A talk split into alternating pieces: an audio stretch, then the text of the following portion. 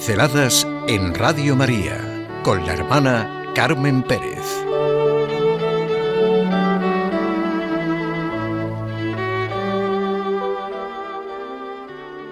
El poder de la palabra.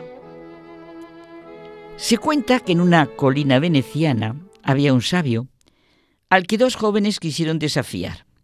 Fueron a su encuentro llevando un pajarillo en la mano y le preguntaron al sabio si el pájaro estaba vivo o muerto. Él, sin dudarlo, le respondió que estaba como ellos quisieran. Si decía muerto, el que tenía el pájaro en la mano, la abriría y saldría volando. Si decía vivo, apretaba un poco la mano y estaría muerto. Él le dijo que el poder de la vida y la muerte estaba en su poder. El poder de la palabra lo conocemos todos.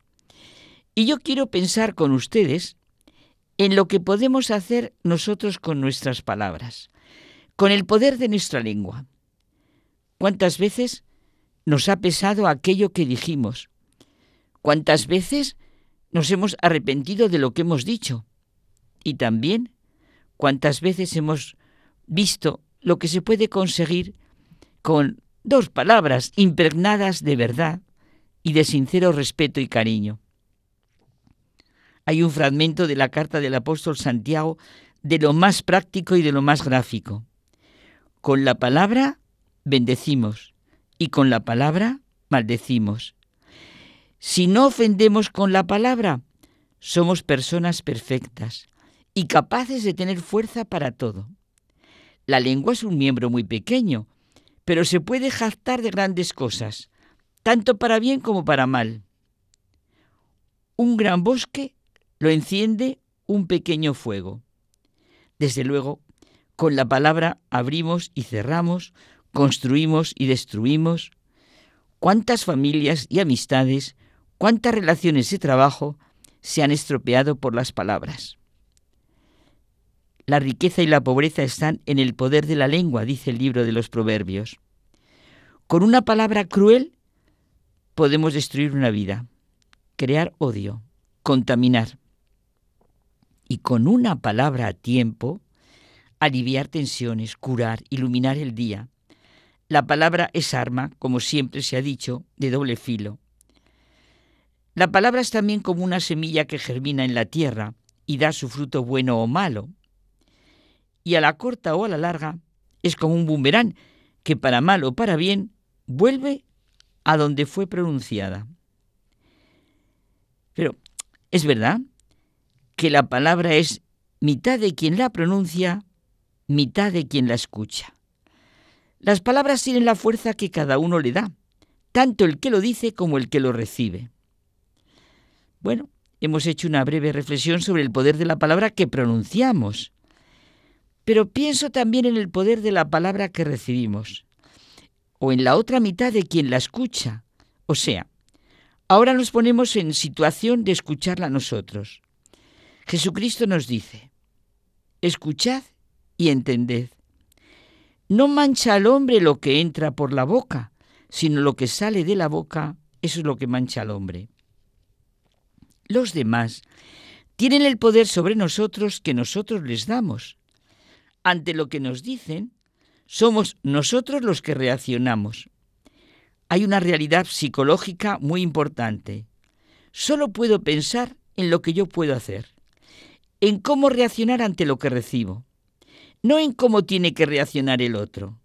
Y tampoco puedo quedarme a merced de lo que me dicen. Nosotros damos autoridad a determinadas palabras para alterar nuestro ánimo. Somos un poco como esclavos de los demás. Les dejamos que nos dominen y alteren. Las palabras, para bien y para mal, no tienen más potestad sobre nosotros que la que nosotros mismos decidimos otorgarle, o si sin ninguna decisión y por nuestra manera de ser nos dejamos invadir por ellas. Es verdad que muchas veces nos molestamos más por nuestros problemas personales, recrudecidos ante determinadas palabras. En el fondo, si lo pensamos, somos nosotros mismos los que damos ese poder a los demás para que nos ofendan. Soy yo el que reacciono ante las palabras que se me dicen. Insisto, tanto para bien como para mal.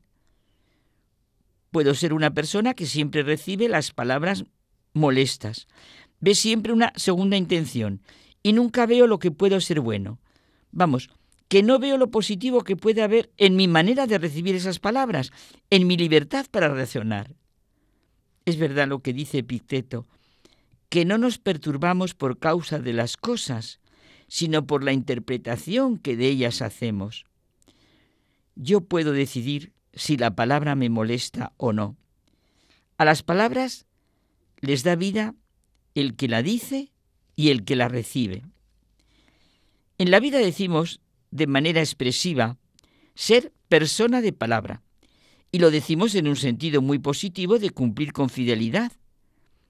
Pero ahora pienso que una persona de palabra no puede ser una persona que hiere, que lanza piedras, que no hace un buen uso de ese don tan maravilloso, con el que tanto bien podemos hacer. El don de la palabra es un privilegio. Tenemos la posibilidad de expresarnos con respeto, oportunidad, bondad. Pensemos que realmente somos artesanos de nuestras propias palabras y gracias a ella podemos vivir de manera sencilla, sana, equilibrada y positiva. La verdad es que las palabras son nuestra posibilidad de vivir. Vamos a acabar pensando en el poder de la palabra desde el punto de vista positivo, de lo que podemos hacer con este don. Poder expresar respeto, admiración, comprensión, humor, belleza, cariño, ayuda, estímulo. Y para nosotros los cristianos tiene una enorme importancia lo que hacemos con el uso del gran don que el ser humano tiene en la palabra. En el principio ya existía la palabra y la palabra estaba junto a Dios. La palabra era Dios. Por medio de la palabra se hizo todo. La palabra es la luz verdadera que alumbra a todo hombre. Al mundo vino y ahí está nuestra libertad. Conocerla o no conocerla, vivir de ella o rechazarla. Y no olvidemos tampoco nunca lo que sale del corazón, lo que nos dijo Jesús. No es de afuera lo que mancha, es de dentro. Pensemos en el poder de la palabra.